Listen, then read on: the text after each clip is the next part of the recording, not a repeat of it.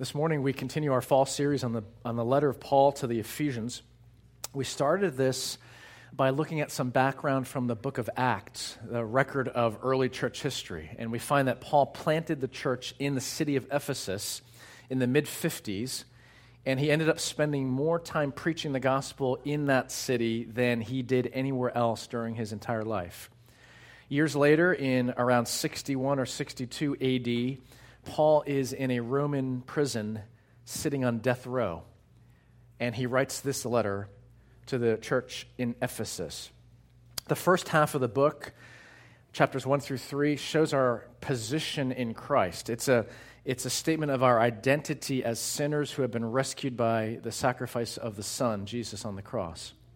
And that's why our first series graphic focuses on the root system, uh, the subtitle being The Church's One Foundation is Jesus Christ her Lord. That's how the hymn goes. And then the second half of the letter, rep- represented in the next graphic, it lays out practice in Christ, chapters 4 through 6, what it looks like to live out this identity. And so we'll see the tree in its fullness, uh, representing the church in action, in relationship. But a lot of foundation laying first. Um, and we'll start diving into the heart of chapter 1 this morning, starting in verse 3. Listen carefully. These are God's words. Praise be to the God and Father of our Lord Jesus Christ, who has blessed us in the heavenly realms with every spiritual blessing in Christ. For he chose us in him before the creation of the world to be holy and blameless in his sight. In love, he predestined us for adoption to sonship through Jesus Christ, in accordance with his pleasure and will, to the praise of his glorious grace, which he has freely given us in the one he loves. In him, we have redemption through his blood, the forgiveness of sins, in accordance with the riches of God's grace that he lavished on us. With all wisdom and understanding, he made known to us the mystery of his will according to his good pleasure, which he purposed in Christ, to be put into effect when the times reach their fulfillment, to bring unity to all things in heaven and on earth under Christ. In him we were also chosen having been predestined according to the plan of Him who works out everything in conformity with the purpose of His will, in order that we, who were the first to put our hope in Christ, might be for the praise of His glory. And you also were included in Christ when you heard the message of truth, the gospel of your salvation. When you believed, you were marked in Him with a seal, the promised Holy Spirit, who is a deposit guaranteeing our inheritance until the redemption of those who are God's possession to the praise of His glory. This is God's word. Let's pray. Lord, these are marvelous things that we have the privilege of reading and thinking upon and treasuring as truest of all truths. So we pray that that same Spirit who is a deposit guaranteeing our inheritance, that that Spirit, the Holy Spirit of Jesus, would open our eyes, we might see this truth, that we might not be blinded by its glory, but that we would be in awe of your plan of salvation. Give us eyes to see and ears to hear, we pray. In Jesus' name, amen. First question I'll ask uh, to help us get started is Where's my blessing? Where's my blessing? Paul does not waste time after his introduction. He takes a deep breath and lets loose with this single epic run on sentence. Uh, verses 3 through 14 in the original Greek language in which the New Testament was written is one sentence. One deep breath, one outpouring of what is amazing and astounding Paul's mind and heart as he looks at the treasures of the gospel he starts with praise to God the Father, who has blessed us in the heavenly realms with every spiritual blessing in Christ. Now, that's a strong word he uses there, every. He's emphatically saying God has not forgotten or ignored anything that delights your heart. He has, past tense, provided every spiritual blessing. And the question you might be thinking is so, where are those blessings? Why is my life not a little bit better than it is? Why do I so often feel stressed rather than blessed? Where are every spiritual blessing? And since you probably have not heard a good enough answer to those rhetorical questions, it's possible that either you're far from God, arms crossed, um, reluctantly here in church, keeping Him at a distance. Or perhaps you're here willingly, but emotionally, spiritually, intellectually, there's a half hearted devotion towards God. That can change quickly if things work out for the better, but if God continues to disappoint, as He has in your life, then that half hearted nature, that arm's distance reality will only continue. Every spiritual blessing in Christ, reading stuff like that, so often stirs a bit of cynicism rather than an assurance of faith.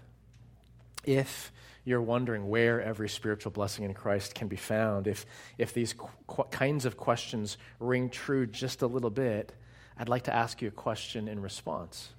And, and more accurately, pastor and author John Piper would ask you this. The critical question for our generation, and for every generation, is this If you could have heaven with no sickness, and with all the friends you ever had on earth, and all the food you ever liked, and all the leisure activities you ever enjoyed, and all the natural beauties you ever saw, all the physical pleasures you ever tasted, and no human conflict or any natural disasters.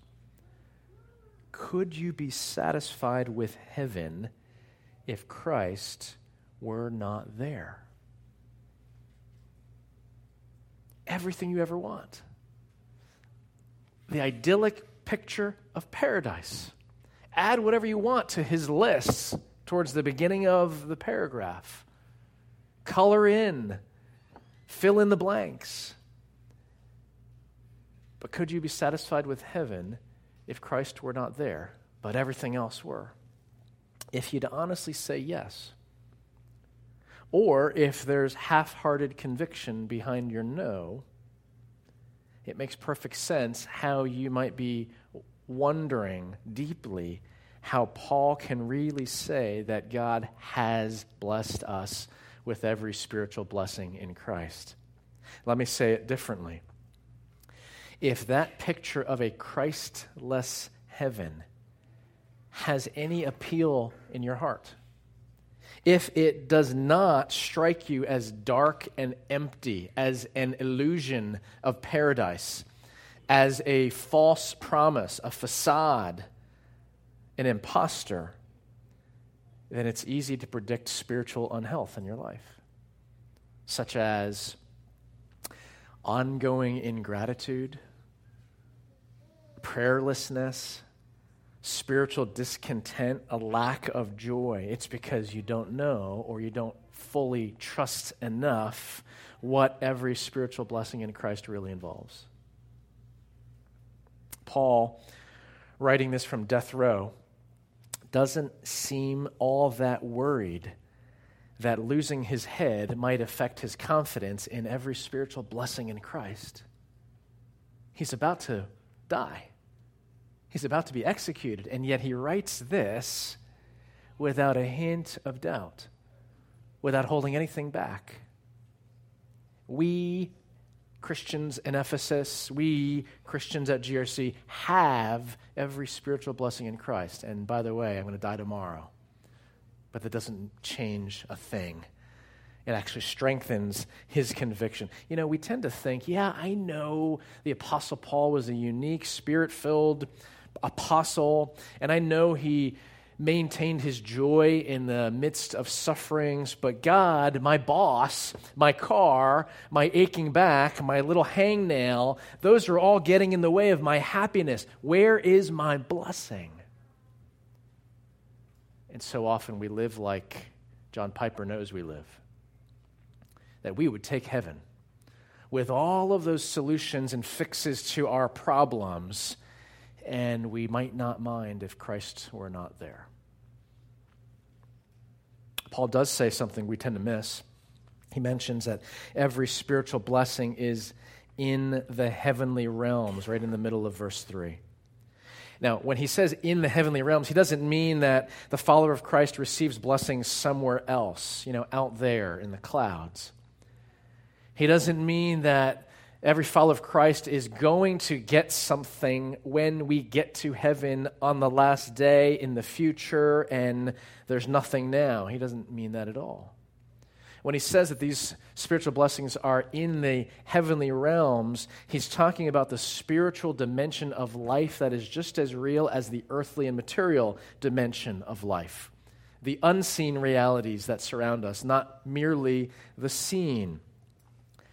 But the problem is, if you think in merely earthly terms, with earthly eyes, you'll say, Hey, God, where's my blessing? Pay attention to what I need. Fix what is broken in my life. Change these circumstances that are, are causing me distress. And then I'll recognize that you've blessed me. But if you think increasingly with a heavenly perspective, with spirit filled eyes, with eyes that notice by faith it, uh, spiritual realities, then you just might begin to see that as you trust in and follow this Savior. God has already solved your greatest problem, and He has already applied a measure of resurrection power to your life here and now. The key is that every spiritual blessing is Last two words in verse 3 in Christ. That's where we go, secondly. In Christ talks about our union with Christ. If I were to ask you, why would God ever let you into heaven? There are two typical answers. One is, and I hear this, um, you know, I'm not sure He would. Because if God is God, He knows everything that I've ever done, everything I've thought, everything I've said, and I'm not sure I would qualify. That's a legitimate, honest answer. And there's a bit of spiritual health behind that honesty. You know, I, I'm not a cleaned up person. The, the second answer that sounds very different is actually the same. And the second different that I hear a lot more often is well, I, I think God would because I'm a pretty good person. I, have not done any horrible things, not killed anybody, I've not stolen, I'm, I'm fairly honest, I'm a good citizen. That's why I think those two very different answers at root reflect the same exact thinking.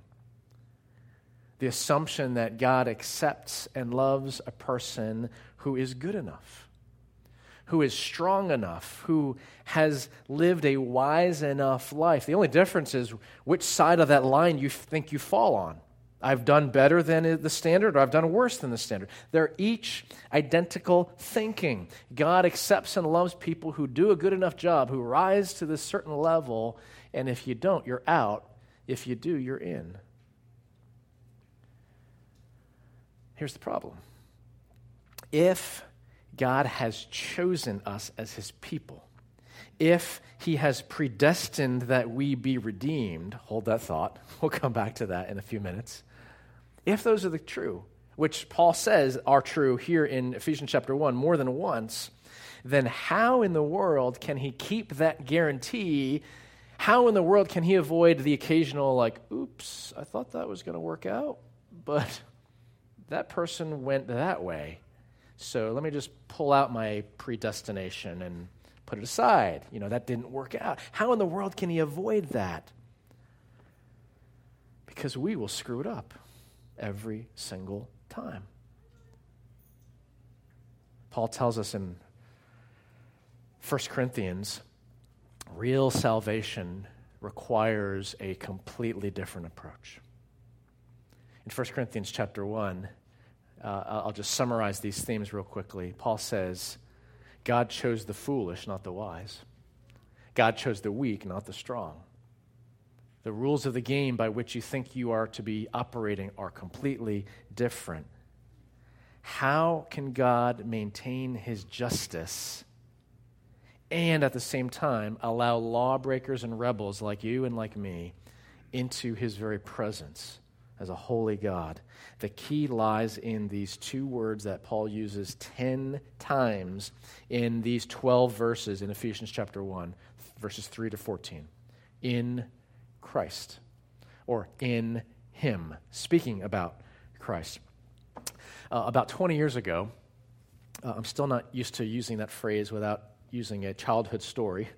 Um, a, a, little while back, Cedar and I went to a, uh, a, a naval Blue Angels air show in Philadelphia, and it was amazing seeing these uh, aerobatic stunts. But um, what we remember most was we were with a friend named Pete who had a close friend named Duke who was a naval officer in charge of the Blue Angels air show and on site that day.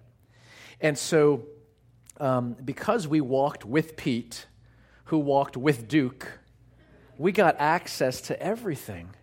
It was as if we were insiders. It was as if we were part of the naval family, right? So, this association, uh, two steps removed, got us in. None of the security restrictions applied. This is pre 9 11, of course. Um, none of the uh, ticket quality or grades applied. We got everything, uh, we got to see everything that we wanted to see because we were with Duke. If you're a believer in Jesus Christ, you are united to him by faith. We call that union with Christ. And that means you have already been, in the words of Paul in Colossians chapter 3, you have already been raised with Christ, who is seated at the right hand of God. Whatever happened to Jesus has happened to you. Whatever he has accomplished, it is as if you have accomplished. If Duke has access to this storage shed, we get access to this storage shed because we're with him. How much more so in, when this truth is sealed in the heavenly realms, in the court of God Himself, when He declares, You are in Christ. What that means is the Father looks at the Son who did live the perfect life of obedience and who did uh, die a perfect sacrificial death. And He looks at the Christian who is united to Christ by faith and says, I'm going to treat you as if you lived a perfectly obedient life and you have never sinned. And in your sin, I'm going to treat you as if your sin has already been paid for on the cross because it was by the Son. All the benefits and all the privileges and all the intimacies and all the statuses that the Father would naturally, unblinkingly give to the Son are yours if you are a believer in Jesus Christ. And all of that is represented in those two words in Christ. In that 1 Corinthians 1 passage, Paul writes this God chose the lowly things of this world and the despised things and the things that are not to nullify the things that are, so that no one may boast before him. It is because of him that you are in Christ Jesus, who has become for us wisdom from God. That is, our righteousness, holiness, and redemption. You're never going to be able to stand before the king and say, I'm good enough. But you can, if you trust in Jesus, stand before the judge of all the earth, the king of all kings, and say, He was good enough, and I'm with him in Christ, united to him by faith. Did you, Peter Wong, demonstrate wisdom in living? No. But Jesus is my wisdom. Were you righteous? Perfectly so. No. But Jesus is my righteousness and my holiness and my redemption. And the Father looks upon me and he says, You are my Son in whom I love. Whom I love. In you I am well pleased. I'm still a screw up. I'm still a lawbreaker. But because I'm in Christ, the Father sees me as he sees his perfect Son. In the heavenlies, in the court of jurisdiction that extends over all of creation, that in Christness has become your identity your every spiritual blessing that promises life and life abundant and life in glory, even if every earthly blessing seems like it is absent or just beyond your reach. If you don't trust Christ, You're not united to Him. And you're on your own before the throne of the King to answer for your life. And there are no good answers to provide to Him. That leads us, lastly, to chosen for adoption. This is how the run on sentence in, in verse, verses 3 to 14 break out. Paul praises God the Father for every spiritual blessing in Christ, and then he lays out three main parts of that blessing. He says, You were chosen for adoption by the Father, you were redeemed for unity by the Son, and you were sealed for inheritance by the Spirit. Chosen, redeemed, sealed. It, it, takes Father, Son, and Holy Spirit to pull this off. Every member of the Trinity has a role to play in this salvation plan that is still being carried out and will come to its fulfillment when Jesus returns on the last day. Now, this may be one of the most foolish things ever spoken by a preacher, but I'm just going to touch on that first one on that list, which we can call the doctrine of predestination or the doctrine of, doctrine of election. It's reflected in these words in verse 4. It's repeated again in verse 11 For he chose us in him. For the Father chose us in the Son.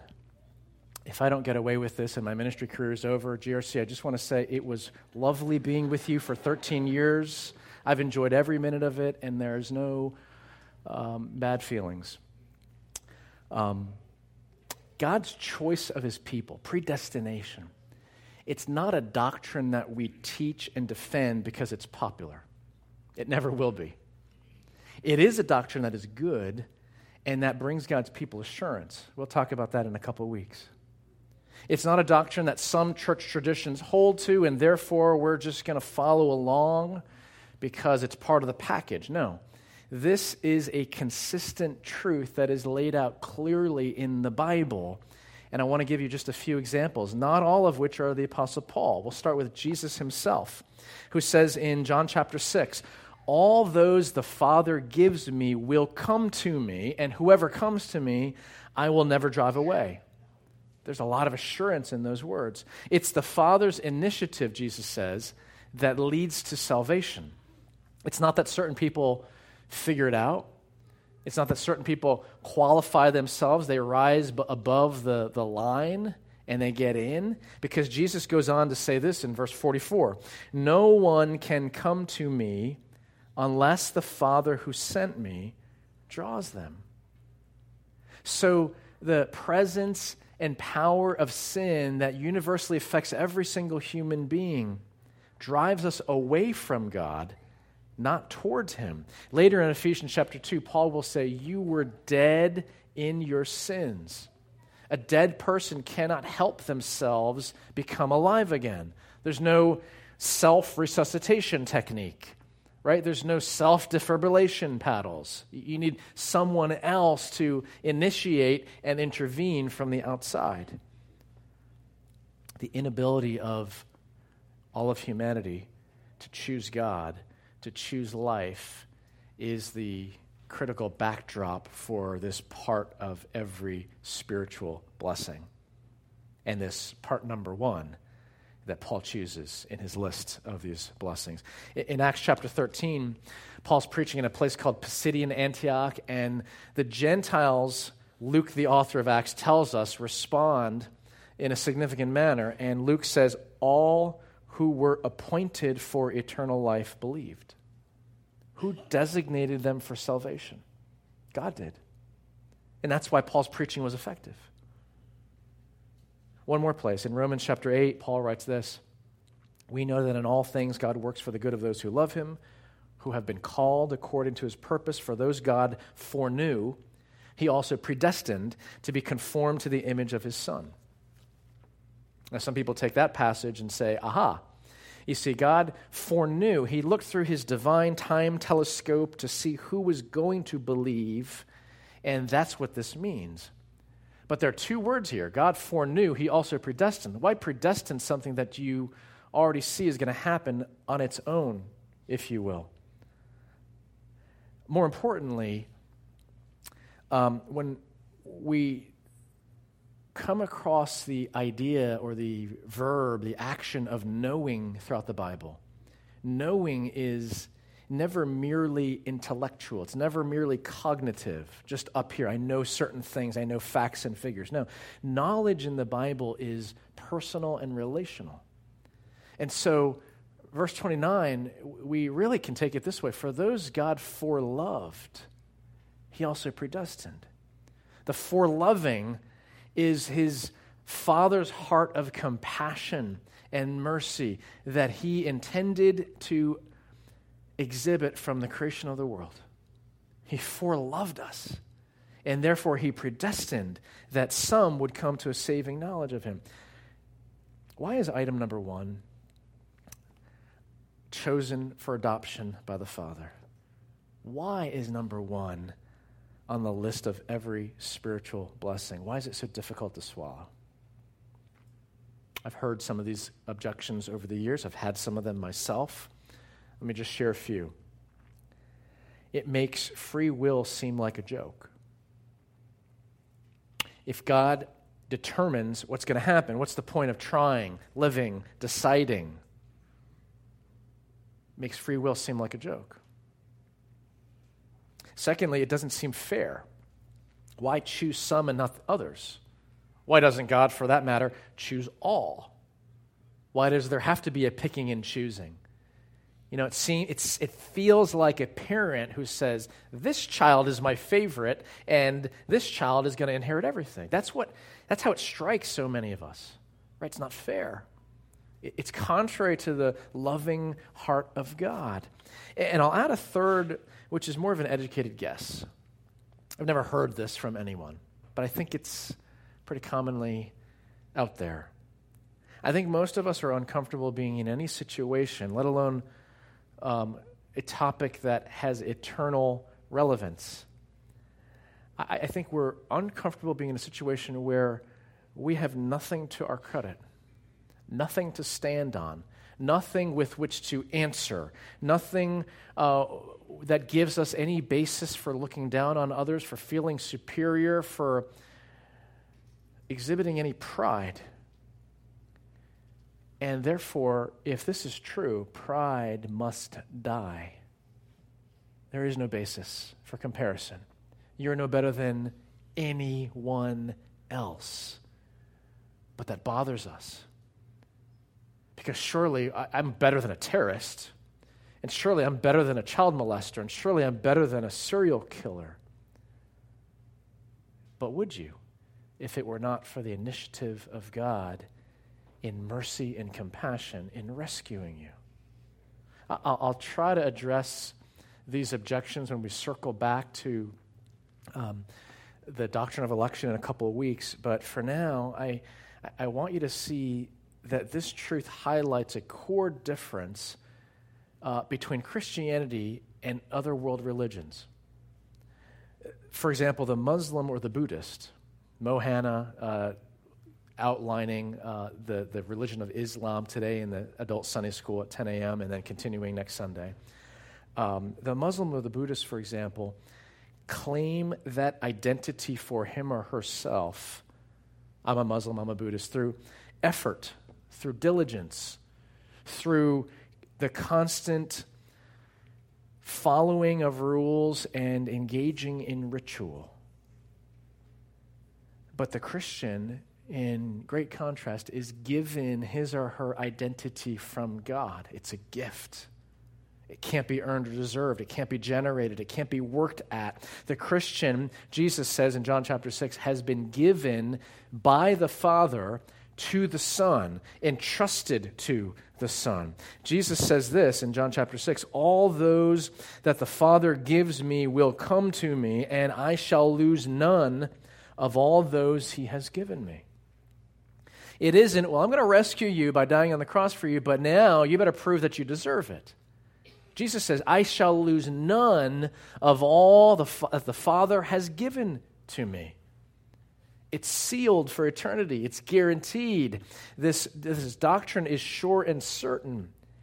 And if we can't deserve salvation, quite frankly, we can't undeserve salvation. If our goodness or badness was irrelevant in God extending mercy, our goodness or badness is not going to make or break us as Christians. Now, please hear me. That doesn't mean it doesn't matter how you live your life. It does matter a lot, and we're going to talk about some of that in the weeks to come. Uh, let me um, start wrapping us up with this um, illustration from an old pastor named Harry Ironside, lived about a, a century ago. He uh, described becoming a Christian as walking through a narrow door. And as you approach the door, the front of the door has a sign that uh, contains the words of Jesus' invitation from Matthew chapter 11 Come to me, all you who are weary and burdened, and I will give you rest. And so it requires a response, right? Invitation, okay, I'm coming. You enter the door, you close the door, you're on the other side. If you look back, the back of the door has another sign but this is a sign of assurance. This is a sign that emphasizes God's initiative in salvation. And that side says, from our text, in love, he predestined us for adoption. How can both be the case? We're going to talk about that over the next few weeks, okay? But where's my blessing? That was the first question I asked us to consider. Where's my blessing? If you're looking with merely earthly eyes and not with spiritual eyes, you will miss all of God's blessings that start with the plan of the Father from the creation of the world to save sinners through the death of his Son.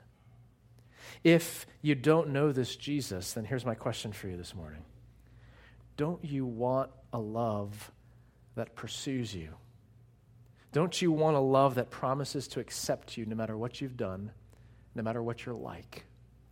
This is the offer of the gospel of Jesus Christ, the free offer of salvation. And that love is only the beginning of every spiritual blessing in Christ.